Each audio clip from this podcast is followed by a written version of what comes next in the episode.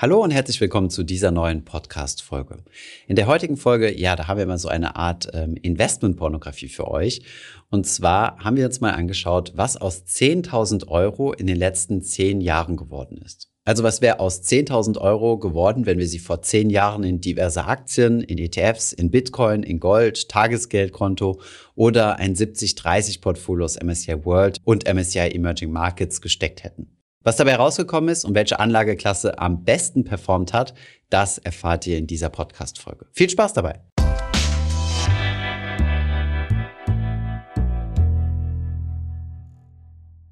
Heute schauen wir uns einmal an, was aus zehntausend Euro in zehn Jahren hätte werden können. Wir schauen einfach mal in den Rückspiegel, was so in den letzten zehn Jahren aus welchen Anlageklassen geworden ist. Motivation für dieses Video sind zahlreiche dieser oder ähnlicher Kommentare von Zuschauern, die sich unsere Videos angeschaut haben, zum Beispiel unser Bitcoin-Video, und dann im Nachhinein sagen, ah, hätte man doch mal besser in den Bitcoin investiert. Was denn tatsächlich aus einer Investition in den Bitcoin geworden wäre und ob es überhaupt sinnvoll ist, in den Rückspiegel zu schauen, damit beschäftigen wir uns jetzt. Natürlich haben wir uns nicht nur die Entwicklung des Bitcoin angeschaut, sondern auch die Entwicklung des M S C I World oder des M S C I Emerging Markets, einem siebzig dreißig Portfolio und diversen Technologieaktien. Wir haben uns insgesamt einmal fünfzehn Werte oder Anlageklassen herausgesucht und haben hier mal zehn Jahre in den Rückspiegel geschaut. Und zwar genau ab dem ersten siebten zweitausendelf bis zum Erstellungstag dieses Videos, nämlich am dreißigsten sechsten zweitausendeinundzwanzig. Wir haben uns tatsächlich nur auf die Titel konzentriert, die auch schon seit zehn Jahren an der Börse gelistet sind oder für die es zehn Jahre lang Daten gibt. Deswegen sind solche Werte wie zum Beispiel Facebook nicht drin. Fangen wir direkt mit der ersten Position an, und nachdem wir dann alle durchgegangen sind, stellen wir uns natürlich auch die Frage, was einem das denn bringt, diese Informationen zu haben. Also legen wir direkt los mit Position Nummer eins. Das ist so ziemlich das Langweiligste, was man hätte mit seinem Geld machen können. Es nämlich einfach unverzinst auf dem Girokonto lassen. Dann wären aus zehntausend Euro... großer Trommelwirbel, zehntausend Euro geblieben, denn ihr hättet hier keine Negativzinsen bezahlt und auch keine Guthabenszinsen bekommen. Das ist natürlich nur die halbe Wahrheit, denn wie ihr wisst, sollte man sich nicht nominale Zinsen anschauen, also das, was ihr schwarz auf weiß auf dem Papier sehen könnt, sondern die sogenannten realen Zinsen, also die Bereinigung durch die Inflation. Das haben wir mal für zehntausend Euro durchgerechnet, und wer zehntausend Euro in den letzten zehn Jahren einfach nur hat auf dem Girokonto liegen lassen, hat insgesamt an Kaufkraft verloren, und dieses Geld, was er vor zehn Jahren auf das Girokonto gepackt hat, wäre in heutiger Kaufkraft gemessen achttausendsiebenhundertneunundneunzig Euro wert. Hier haben wir die deutschen Inflationsraten zu Rate gezogen. Wer also vor zehn Jahren zehntausend Euro aufs Girokonto gepackt hat, hat heute in heutiger Kaufkraft gemessen nur noch einen Gegenwert von achttausendsiebenhundertneunundneunzig Euro. Auf dem Konto stehen zwar immer noch die zehntausend, diese sind aber in Kaufkraft gemessen, also daran, was ich damit tatsächlich kaufen kann, weniger wert. Wir haben uns hier am deutschen Verbraucherpreisindex orientiert. Das bedeutet, es sind hier die deutschen Inflationsraten. Insgesamt hätten wir also in Kaufkraft gemessen zwölf Prozent Verlust gemacht, was über den zehn Jahres Zeitraum betrachtet einer Inflation von eins Komma siebenundzwanzig Prozent gleichkommt, also minus eins Komma siebenundzwanzig Prozent Rendite pro Jahr. Kommen wir zur Position Nummer zwei. Was wäre denn, wenn ich mein Geld auf ein Tagesgeldkonto gepackt hätte und innerhalb der letzten zehn Jahre immer geschaut hätte, dass ich ungefähr den durchschnittlichen Tagesgeldsatz bekomme? Denn auch hier haben wir zehnjährige Daten gefunden und haben immer den durchschnittlichen Tagesgeldsatz, den es in diesem Jahr gab, mit den zehntausend Euro Geldbetrag multipliziert. Wir sind dabei vom Zinseszinseffekt ausgegangen. Das bedeutet, dass das Guthaben nicht abgehoben wurde, sondern weiter sich auf dem Tagesgeldkonto verzinst hat. Aus zehntausend Euro wären dann zehntausendneunhundertfünfundneunzig Euro geworden. Das entspricht einer jährlichen Verzinsung von im Durchschnitt null Komma fünfundneunzig Prozent. Aus heutiger Sicht würde ich allerdings nicht mehr mit diesen null Komma fünfundneunzig Prozent rechnen, denn wenn ihr euch diese Kurve anschaut, seht ihr, dass es in den letzten zehn Jahren mit den Tagesgeldzinsen ziemlich bergab ging. Am Referenzzeitpunkt, also am ersten Juli zweitausendelf, lag der durchschnittliche Zins noch bei eins Komma fünfundachtzig Prozent. Bei der letzten Erhebung diesen Jahres, im Jahr zweitausendeinundzwanzig, lag er gerade mal bei null Komma null sechs Prozent. An dritter Stelle haben wir uns mal die Wertentwicklung von Gold angeschaut und haben uns hier des Wertpapiers Xetra Gold bedient. Wer vor zehn Jahren in Xetra Gold investiert hätte, hätte aus diesen zehntausend Euro vierzehntausenddreihunderteinundfünfzig Euro gemacht. Das entspricht einer Wertsteigerung von dreiundvierzig Komma fünf Prozent Und wenn man das dann mit Hilfe der internen Zinsfußmethode umrechnet auf die jährliche Rendite, hätte man also im Durchschnitt jedes Jahr drei Komma acht sechs Prozent Rendite erzielt. Vergleichen wir die Entwicklung von Gold jetzt mal mit der Inflation, stellen wir fest, dass wir hier zumindest mal die Inflation geschlagen haben und zusätzlich noch eine extra Rendite eingefahren haben, also positive Realzinsen verdient haben. Das ist aber im Tagesgeldkonto nicht der Fall gewesen. Kommen wir nun zur ersten Position, die ein Aktieninvestment darstellt, und das ist eine Investition in den M S C I Emerging Markets. In diesem Fall haben wir als Approximation den iShares M S C I Emerging Markets herangezogen, da es diesen E T F schon seit über zehn Jahren gibt. Aus zehntausend Euro wären stolze siebzehntausendzweihunderteins Euro geworden. Wir haben uns hier natürlich der thesaurierenden Variante bedient, das heißt, die Dividendenausschüttungen sind hier mit inklusive. Insgesamt kommen wir somit auf eine Performance, also eine gesamte Wertsteigerung von zweiundsiebzig Prozent. Runtergerechnet auf die jährliche Rendite wären das dann fünf Komma fünf sieben Prozent im Durchschnitt pro Jahr. Ein gutes Stück besser als die Schwellenländer hat unser deutscher Aktienindex, also der Referenzindex der deutschen Börse, performt. Wer hier vor zehn Jahren zehntausend Euro investiert hat, hat sein Kapital etwas mehr als verdoppelt. Hier wurden nämlich zwanzigtausendneunhundertachtzig Euro draus. Das entspricht einer Wertsteigerung von rund hundertzehn Prozent. Und wenn wir das umrechnen auf eine jährliche Rendite, kommen wir da auf stolze sieben Komma neunundsechzig Prozent Rendite im Durchschnitt pro Jahr. Da der DAX ja ein Performance-Index ist, sind auch hier die Dividenden mit inklusive. Noch einmal deutlich besser als der deutsche Index hat sich der Index für weltweite Industrieländer entwickelt. Die Rede ist hier vom M S C I World. Wir haben uns hier den iShares M S C I World angeschaut, aber auch andere E T Fs, die bereits zehn Jahre lang gelaufen sind, und die sind auf zehn Jahresrendite relativ ähnlich. Ihr hättet hier euer Geld mehr als verdreifacht. Aus zehntausend Euro wären nämlich dreiunddreißigtausenddreihunderteins Euro geworden. Das entspricht einem Gesamtgewinn von zweihundertdreiunddreißig Prozent und auf die jährliche Rendite runtergerechnet wären das zwölf Komma neunundsiebzig Prozent pro Jahr im Durchschnitt. Schaut man sich die langfristige Wertentwicklung des M S C I World an, sind wir also in den letzten zehn Jahren besonders verwöhnt gewesen und haben hier überdurchschnittlich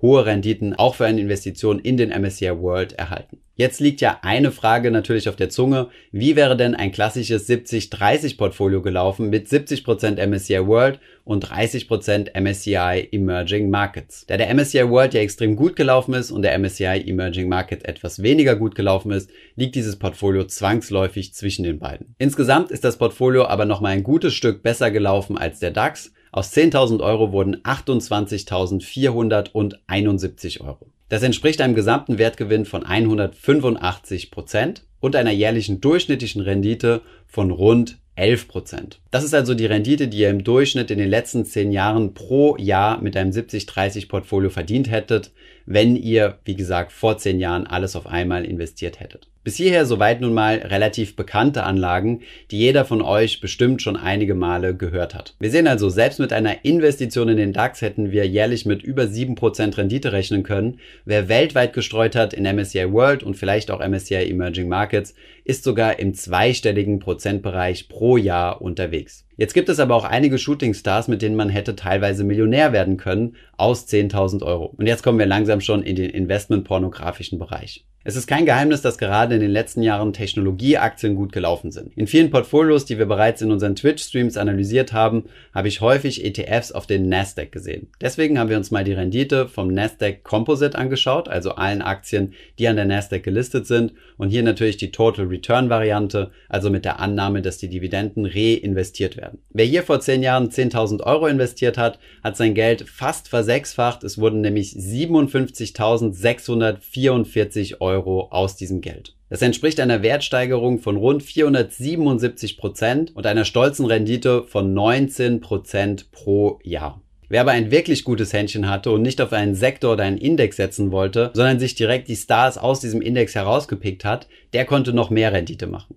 Schauen wir uns zum Beispiel mal die Google-Aktie an, in diesem Fall die Alphabet C-Aktie. Wer hier rein vor zehn Jahren investiert hat, hat sein Kapital fast verzehnfacht. Aus zehntausend Euro wären vierundneunzigtausenddreihundertsiebenundzwanzig Euro geworden. Das entspricht einer gesamten Wertsteigerung von achthundertdreiundvierzig Prozent oder fünfundzwanzig Prozent jährlicher Rendite. Fast verzwölffacht hätte derjenige sein Kapital, der sein Geld in Netflix investiert hätte. Hier war die gesamte Wertsteigerung über eintausendeinhundertfünfundfünfzig Prozent, also rund neunundzwanzig Prozent Wertsteigerung pro Jahr über die letzten zehn Jahre. Diese neunundzwanzig Prozent Wertsteigerung sollte man sich aber nicht vorstellen wie die Zinsen auf dem Tagesgeldkonto, die jedes Jahr kommen, also neunundzwanzig Prozent, dann nochmal neunundzwanzig Prozent, dann nochmal neunundzwanzig Prozent. Denn diejenigen, die zweitausendelf in Netflix investiert haben, mussten erstmal eine lange Periode der roten Depotposition durchmachen, wo Netflix zunächst einmal mit Verlusten dastand. Noch besser gelaufen als Netflix ist Amazon mit einunddreißig Prozent jährlicher Rendite. Hier hat man sein Geld in zehn Jahren fast versechzehnfacht. Es wurden nämlich hundertsiebenundfünfzig tausendfünfhundertvierzig Euro aus zehntausend investierten Euro im Jahr zweitausendelf. Und dann haben wir noch eine Aktie für euch, dessen C E O und Unternehmer derzeit in aller Munde ist.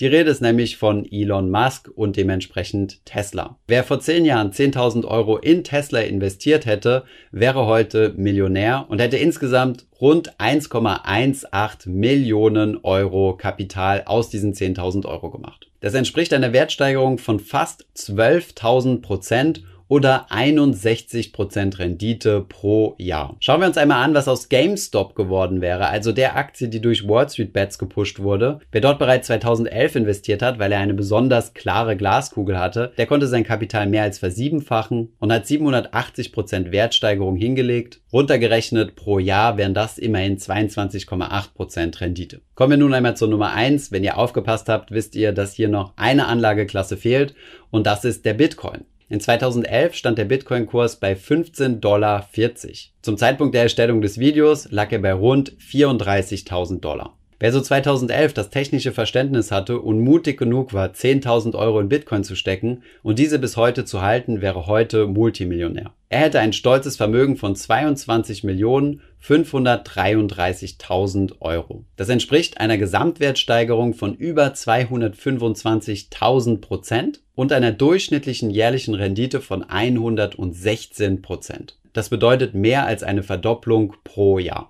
Wow, wenn man diese Zahlen sieht, hat man fast schon das Gefühl, dass das klassische E T F-Depot schon fast langweilig wirkt. Wäre es nicht deutlich besser gewesen, ich hätte all mein Geld in Bitcoin investiert, statt es in ein siebzig dreißig Portfolio zu stecken? Klar, im Nachhinein ist man immer schlauer, gibt es ja diesen intelligenten Spruch. Tatsächlich kenne ich persönlich aber niemanden, der zweitausendelf bereits investiert hat und das in größeren Beträgen und diese Position bis heute gehalten hat, so dass er heute zweiundzwanzigfacher Millionär ist. Natürlich gibt es diese Menschen auf der Welt. Was man aber im Hinterkopf behalten muss, ist, dass diese extreme Kurssteigerung von Bitcoin alles andere als vorhersehbar war. Die Leute, die schon länger im Bitcoin-Umfeld sind, wissen, dass es immer wieder zu Unwägbarkeiten kam, die unter anderem auch dafür hätten sorgen können, dass Bitcoin als Projekt komplett untergeht. Beispielsweise das gehackt werden der größten Kryptobörse zu dem Zeitpunkt von Mount Gox oder den verschiedenen Fork Wars. Dasselbe gilt übrigens auch für Tesla. Die Firma wurde so oft zum Scheitern verurteilt von allen möglichen Medien und Investoren. Nur wer wirklich stahlharte Nerven hatte und an die Vision von Elon Musk geglaubt hat, konnte sich über diese extremen Kurssteigerungen freuen. Aus diesem Grund ist es berechtigt, die Frage zu stellen, was bringt es mir denn, diese Informationen zu haben? Im Endeffekt ist es nichts anderes als, wie wir schon eingangs gesagt haben, Investment-Porn. Es ist schön, sich das Ganze anzuschauen und es macht irgendwie Freude und es erweckt irgendwo Fantasien. Auf der anderen Seite kann man aber aus diesen vergangenen Renditen nichts für die Zukunft ableiten. Außerdem gibt es zwei kognitive Biase, die sich hier auf uns auswirken, die uns das Gefühl geben, dass wir hier wirklich was verpasst haben. Das eine ist der sogenannte Hindsight-Bias. Der Hindsight-Bias besagt nichts anderes, dass wenn ein Ereignis bereits eingetreten ist, dass man dann rückwirkend die Vorhersehbarkeit dieses Ereignisses als deutlich höher einschätzt. Anders ausgedrückt haben wir im Nachhinein immer das Gefühl, das war ja klar, dass Tesla durch die Decke gehen wird, denn Elon Musk ist ja so ein charismatischer Typ und hat schon so viele erfolgreiche Unternehmen wie zum Beispiel PayPal aufgebaut. Zu diesem Zeitpunkt, als man aber die Möglichkeit hatte, in Tesla zu investieren oder nicht, war diese Sicherheit oder diese Vorhersehbarkeit überhaupt nicht gegeben. Bei steigenden Kursen wird man schnell übermütig und hat das Gefühl, hier einen Trend entdeckt zu haben und will unbedingt draufspringen, und bei fallenden Kursen hat man das Gefühl, dass man jetzt aus seinen Fehlern etwas gelernt hat und dass man es nächstes Mal besser machen wird. Man überschätzt also seine Fähigkeit, ähnlich Ereignisse vorhersagen zu können. Eine weitere sehr wichtige kognitive Verzerrung, die hier ebenfalls reinspielt, ist der sogenannte Survivorship Bias. Dieser Survivorship Bias wurde im Zweiten Weltkrieg erforscht und wurde dort auch angewandt. Ingenieure der U S Navy wollten herausfinden, an welcher Stelle ihre Kampfflugzeuge besonders stark gepanzert sein müssten. Denn gewisse Einschussstellen an einem Flugzeug sind nicht schlimm, der Pilot kann dann immer noch weiterfliegen oder zumindest notlanden. An anderen Stellen sind solche Einschusslöcher aber extrem kritisch und können zum Absturz führen. Die Ingenieure wollten also die Flugzeuge analysieren, um herauszufinden, welche Einschusslöcher kritisch sind und zum Absturz führen können. Die Problematik war nur, sie konnten immer nur die Flugzeuge analysieren, die zwar Einschusslöcher hatten, aber es geschafft haben, zurückzufliegen, aber nicht die, die Einschusslöcher hatten und abgestürzt sind. Sie konnten sozusagen also immer nur die Survivor, also die Überlebenden, analysieren. Der Mathematiker Abraham Wald hat daraushin abgeleitet, dass die Stellen besonders geschützt werden müssen, die bei den zurückkehrenden Flugzeugen nicht getroffen waren.